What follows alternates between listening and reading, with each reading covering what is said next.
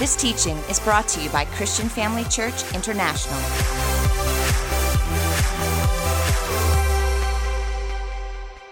Let's stand to our feet and let's give our Lord Jesus praise this morning. Come on, let's give him glory. He brought us together as a family and we are one in Christ. Come on, let's praise him. Hallelujah. Good morning, family. Are we well and blessed? Full of the Lord? Amen. Isn't it awesome to know that we are one family around the world? Christian Family Church is growing and expanding, and we thank God for our visionary pastors, Apostle Theo and Dr. Beverly, such a beautiful couple, setting the example and growing us in faith. Can we give Jesus praise for them and just thank God for their great love? And Father, we thank you so much for who you are. Today we gather in your name, knowing that Jesus, you are here in our midst. And we've come to hear from heaven today. And so I make it known, I put no trust in myself as a limited human being. I do put all my faith in you, that I may, by your grace, speak your word with accuracy and clarity. As your word goes forth, you'd ignite it with your presence and your faith and take it deep into the heart of every hearer. And that causes faith to rise and dispels every form of fear. As minds are renewed to your word, understanding replaces confusion.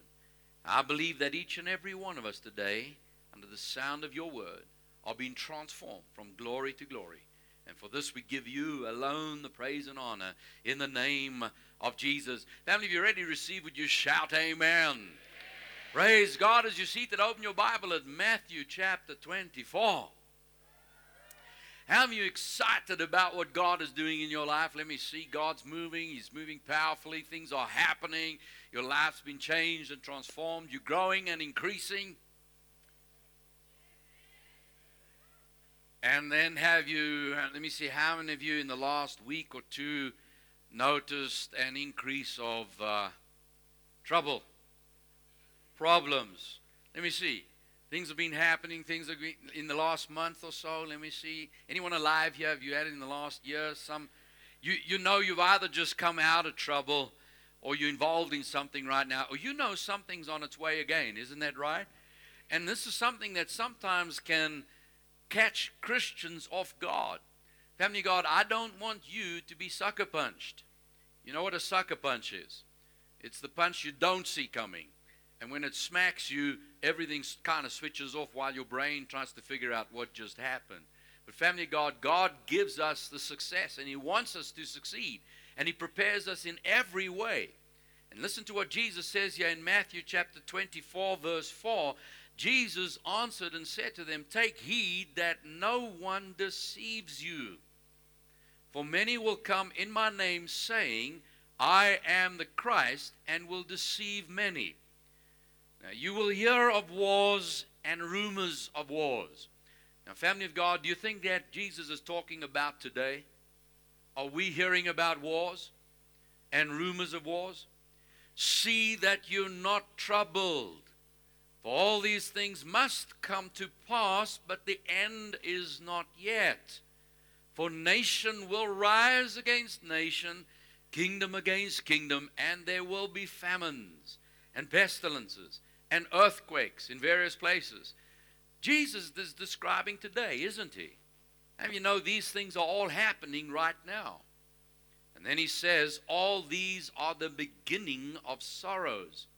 Then they will deliver you up to tribulation and kill you. And you'll be hated by all nations for my name's sake. Now, I would put it to you that verse 9 is probably not one of your five Gospels. Someone says there's only four Gospels. Now, hang on. There's Matthew, Mark, Luke, John, and then all your underlined and highlighted verses. You know, all the charismatic bless me verses. God's for me, who can be against me? Grace is in me. God supplies all my need. Grace abounds always. Come on. They're all promises. I say they're all promises. They're all truth. Amen. But every now and then a verse like this pops up where Jesus says they will deliver you up for tribulation. Now, either we're just going to skip over that and ignore like we didn't hear anything and keep shouting hallelujah, amen. But Family of God, I have noticed a trend in messages today that concerns me is that a new Christian being born again today comes into the church with this understanding that they can do no wrong. Nothing's ever going to happen. Now that they're a Christian, God just loves them so much, and it's just going to be a wonderful blessing ride all the way to heaven. And the problem is, those that of us have been around long enough know that that's not the truth. And what happens is, if we have this false feeling, this false impression, then when the first problem shows up, that's why so many people end up backsliding because somehow they thought everything was supposed to be perfect, and then when it's not, they put it on God. Something went wrong. But Jesus said it would happen. So if a preacher ever tells you now that you're a Christian, your life, all your problems are over, they lied to you. And if they didn't lie, they were deceived. I said they were deceived. They could be in ignorance. I'm not going to say they were, did it intentionally, but the, Jesus is warning us that we be not deceived. Come on, can I get a bigger amen? So let's have a look at this. I want to make sure that you are ready and prepared. He says here in verse 10 then many will be offended. Now, that is so today. How you know? We live in a very touchy society. You can hardly say anything, and somebody will have a problem with it. I mean, they offended because they are offended. And you try and fix it even. You say something, but I didn't mean that. I meant this. Oh, really? Now you're really digging it deeper. Come on, have you know what I'm talking about? Have you ever tried to converse with someone on social media? You just know there is no way to fix anything. Why? Because of this offense. Everybody say offense. And he says they will betray one another and hate one another. Then many false prophets will rise up and deceive many. And because of law because lawlessness will abound, the love of many will grow cold. Everybody say love. He says the love of many will grow cold. Why? Because of lawlessness. Now, family of God, we just have to look around today and know that there's a very, very thin understanding of law.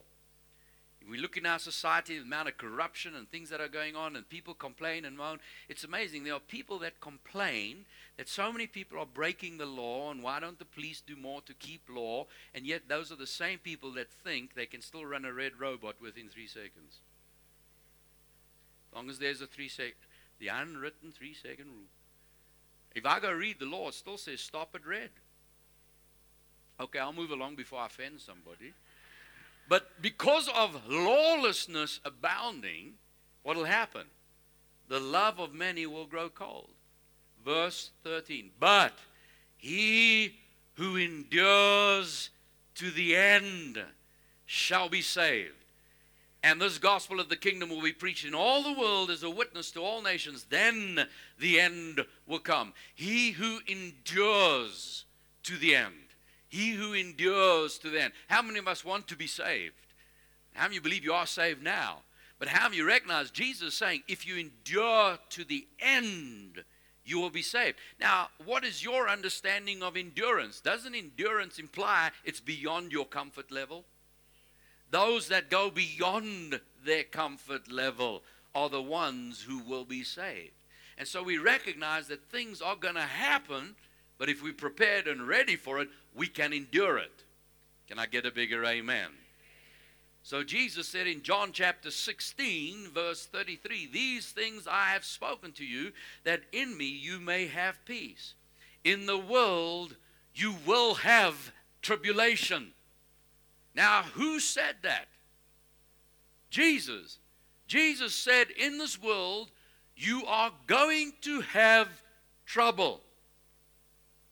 Now, was that a bad confession on his part? Come on, Jesus, you know you have what you say. I bind those words in the name of Jesus. How do you realize that's not Jesus giving a bad confession? He is saying you're living in a world where there is trouble. And in this world, you're going to have trouble. How many of you notice trouble happens with or without you being there? Come on, isn't that right? So, if Jesus said trouble's coming, why are we shocked when it happens? I don't understand why this is happening to me. Jesus said it would. Yeah, but I don't need this right now. Can we schedule a better time for you? Now you realize no trouble comes when you expect it the most. Isn't that right? It comes at the most inopportune time. But Jesus said, You're going to have trouble, but be of good cheer. Can I put that in more understandable language? This is what Jesus is saying Trouble's coming. Get excited. Oh, you didn't like that? He said it. Tell your neighbor, trouble's coming. Get excited.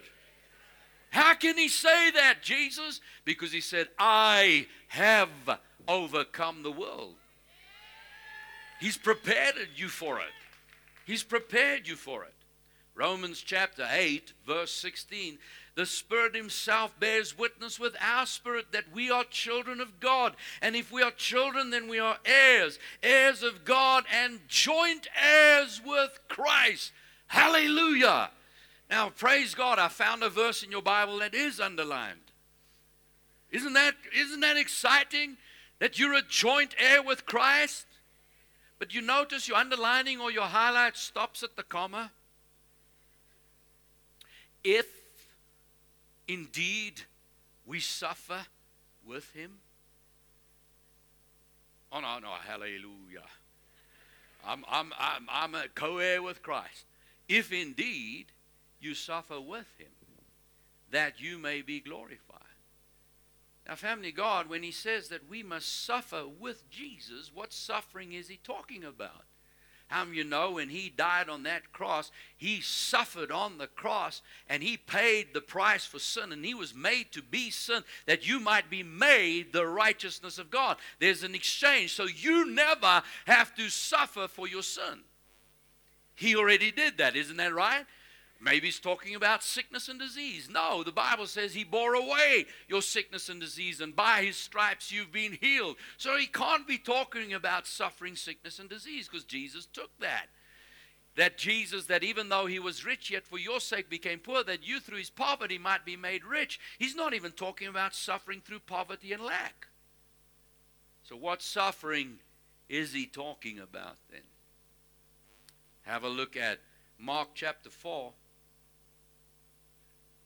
Oh, before you go there, Mark chapter 10. Mark chapter 10, verse 29. So Jesus answered and said, Assuredly I say to you, there is no one who has left house or brothers or sisters or father or mother or wife or children or lands for my sake and the gospels. These people that sow into the preaching of the kingdom of God, who shall not receive a hundredfold now in this time. Isn't that an awesome promise? Am you glad Jesus said that when you sow into the preaching of God, you can expect a hundredfold return? Let me see. Again, this is one of your highlighted verses. This is one of your exciting ones. Now, notice he says, Yeah, you will receive a hundredfold in this time. Hallelujah with persecutions, and in the age to come, eternal life. Hallelujah! We've got hundredfold glory to God, and we have eternal life. Hallelujah! But in between the hallelujah sandwich is with persecutions. How are you excited about today's message? Did he say that? You see, family of God, the enemy does not want you to enjoy all the blessings that God has given you. They are yes and amen. His promises are secure. He has blessed you with every blessing. He's made, given you all things pertaining to life and God. He's given you freely all things to enjoy. Those are very, they're all yes. Hallelujah. And we must expect them and walk in them. But be aware, there's an enemy that wants to steal that from you. And if you recognize it and you're willing to face it face on, when it happens, you'll be able to deal with it.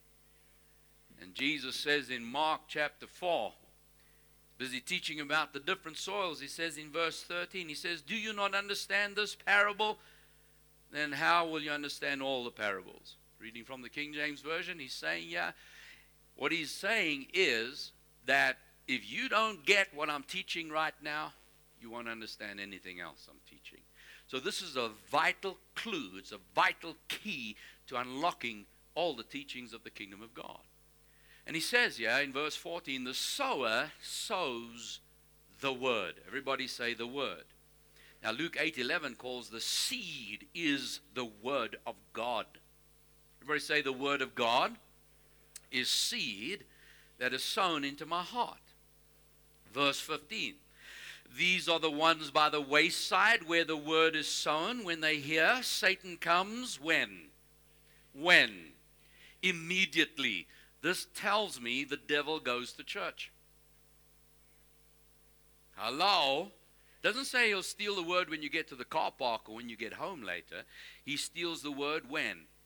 The moment it's sown. You see, right now, as I'm preaching, I'm sowing the word of God. Satan is doing everything he can to steal it immediately. So just going to church doesn't make you a Christian. Hello? So he's here. And he wants to try and steal the word. How does he do that? Either get someone to say, I, I don't agree with this, I don't like it. Someone's hooked up on something else, you know, maybe they are on the lights. Why they do that in this church? And flip, flip, flip, the word's going off. Someone else is checking someone else's outfit out. Why are they wearing? Are you with me? He's trying to distract you from getting the word. So his purpose is for what? To steal the word. And then he says in verse 16, these likewise, so it's still Satan involved here, are the ones that are sown on stony ground. Who are they? They hear the word and immediately receive it with gladness. Hallelujah! Now, this is probably 99% of us that are willing to receive the word with gladness. Isn't that right? There may be some that are distracted and aren't getting the full word, but all of us are amen and writing down. So we, we're receiving the word with gladness. But, verse 17, these ones have no root in themselves and so endure only for a time, and afterward, when tribulation and persecution arises, for what reason? For the word's sake. For the word's sake. For the word's sake. Family, it's not that the devil hates you. He does, but it's not you that he's against.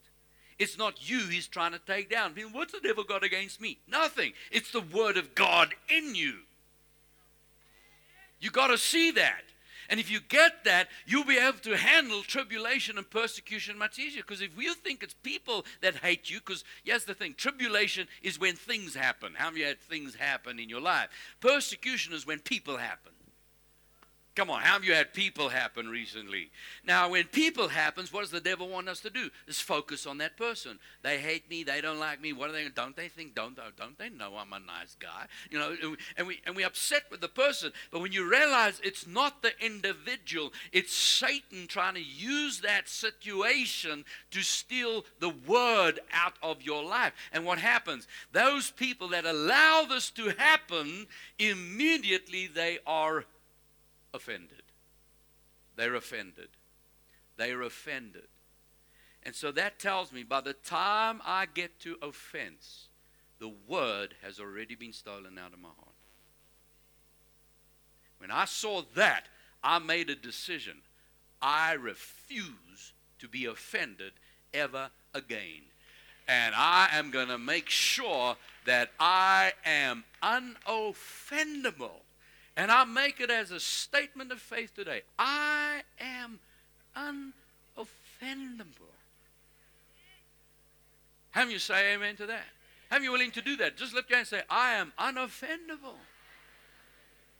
Yeah, but Pastor Allen, it's hard. I'm glad you're here. That's what we're dealing with today. I'm going to show you how to be unoffendable.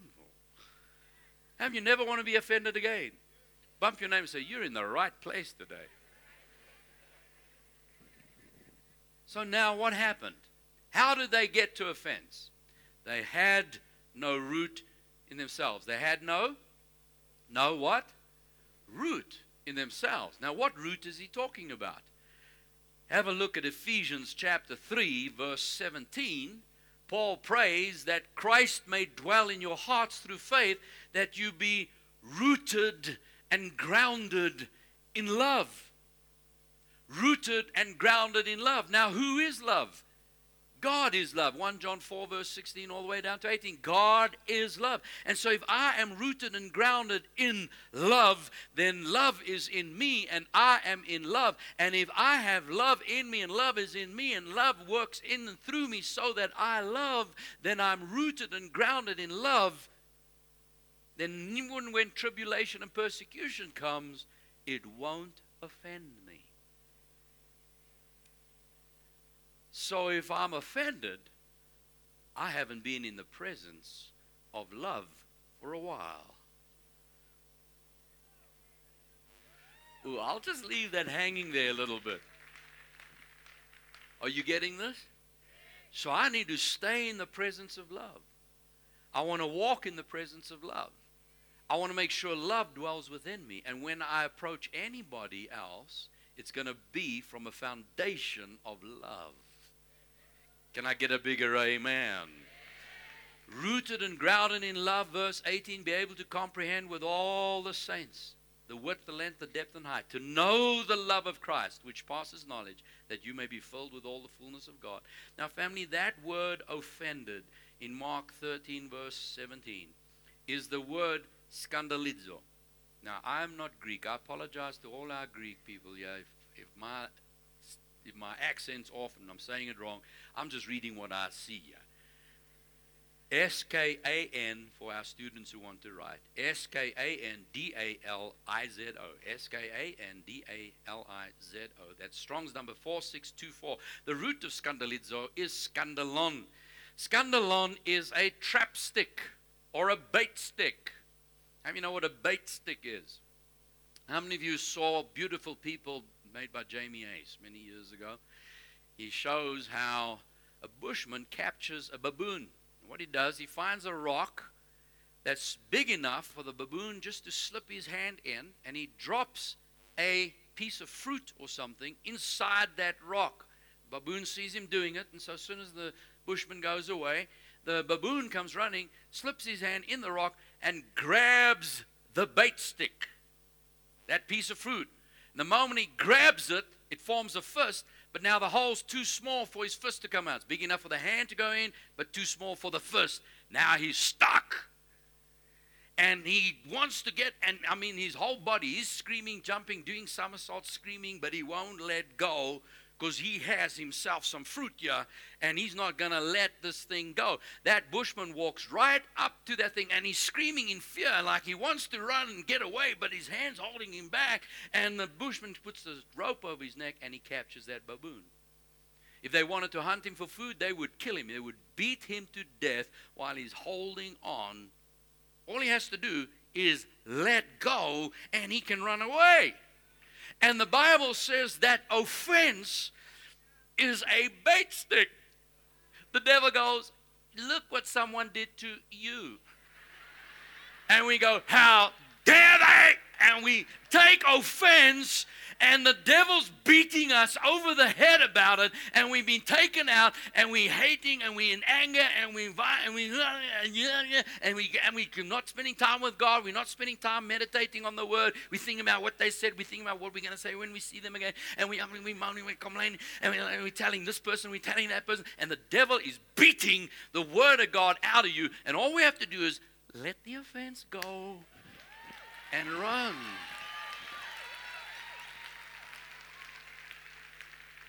Say, rooted and grounded in love. See, Mark chapter 4, verse 21, Jesus, verse 20, Jesus said, These are the ones sown on good ground. They hear the word, they accept the word, and they bear fruit. If you're rooted and grounded in love, what's the fruit that you're going to bear? Love. And then they reap some 30 fold, some 60, and some 100 fold. See, Jesus gave us assurance when he was preaching about the Beatitudes in Matthew chapter 5, verse 10. He said, Blessed are those who are persecuted for righteousness' sake, for theirs is the kingdom of heaven. Blessed are those who are persecuted. What does blessed mean? Blessed means you are empowered to prosper. It's God's anointing released in your life. How many of you want to be blessed? Then consider persecution a promotion. if you persecuted, Jesus said you are blessed. So the next time you persecute, say, Hallelujah, I am so blessed. Oh, I didn't hear so many amens there. I didn't say it. Jesus said, Blessed are those who are persecuted. Verse 11 Blessed are you when they revile and persecute you and say all kind of evil things against you falsely for my sake. Rejoice, be exceedingly glad, for great is your reward in heaven. For they persecuted the prophets who were before you. Amen. So the next time you're persecuted, rejoice. Say hallelujah. 2 Corinthians chapter 4, Paul says in verse 7 we have this treasure in earthen vessels, that the excellence of the power may be of God and not of us. We are hard pressed on every side, yet not crushed. We are perplexed, but not in despair. Persecuted, but not forsaken. Struck down, but not destroyed. You know what I'm hearing here? Paul saying, Shoot your biggest shot, sucker. I'm ready for whatever you got at me, but you're not taking me out. I'm coming right back with more power. Come on, say amen. See, Jesus said in 1 John chapter 4, verse 4, You are of God, little children, and you've overcome them, because greater is he who is in you than he who is in the world. It says in 1 John 5, verse 4, Whatever's born of God. Let me see, how many of you are born of God? Listen to this he overcomes the world. Remember, Jesus said, Tribulation's coming. Get excited. Why? I have overcome the world. He says, You born of God, you've also overcome the world. And this is the victory that has overcome the world our faith. Heavenly God, we have a great God within us. The God of love, if anyone should be offended, it would be Him. And yet He kept loving us and reaching out to us. He is love. I said He is love. And if you're born of God, you're born of love. That means you are love. And I want to read to us uh, the very famous scripture, 1 Corinthians 13, the love chapter. And I want to read it from the Amplified, but I'm going to read it that you are love. Because the Bible says love is, and God is love. This is who God is, but you're also born of Him. This is who you are. And I want you to make this your faith statement every day. If I'm going to respond to anybody, it's going to be from the aspect of 1 Corinthians chapter 13. Listen to verse 4. Love. Say, that's me. This is you now. You endure long. You are patient. You are kind. You never envious. And you never boil over with jealousy. You're not boastful. You are not vainglorious. You don't display yourself haughtily. You're not conceited. You're not arrogant. You're not inflated with pride. You're not rude. You're not unmannerly. And you don't act unbecomingly. You, that's with God's love in you, you don't insist on your own rights or your own way. You're not self seeking. You are not touchy or fretful or resentful. You take no account of the evil done to you. You pay no attention to a suffered wrong. You do not rejoice at injustice and unrighteousness. You rejoice when right and truth prevail. You bear up under anything and everything that comes. You ever ready to believe the best of every person. Your hopes are fadeless under all circumstances and you endure everything without weakening because you, with love, never fail. Hallelujah. Come on, give our Jesus praise. Give him glory. Just praise him. Say, I am unoffendable. I am love, and love fills me. Amen. Now, how many of you would like to have the preparation? Seven points that are going to make you totally unoffendable. How many of you would like to know what those are? Let me see your hand. Let me see your hand. How many of you would like to know? That's tonight now. Amen. So, how many of you are going to be here tonight? Oh, no, that's less hands. How many of you never want to be offended again? Let me see your hand. How are going to be up tonight? That's the way we grow. Amen. So we'll see you tonight. We're going to have a good time in the Word of God. Thank you for joining us during this episode of Living Life with Dr. Theo and Bev Wolmarans. We hope that through this inspired teaching, you had an encounter with God. If you enjoy the teaching ministry of Apostle Theo and Dr. Bev Wolmarans and would like to enjoy more resources, we hope you will visit our website at www.christianfamilychurch.co.za or for our American listeners, www.christianfamilychurchsa.com.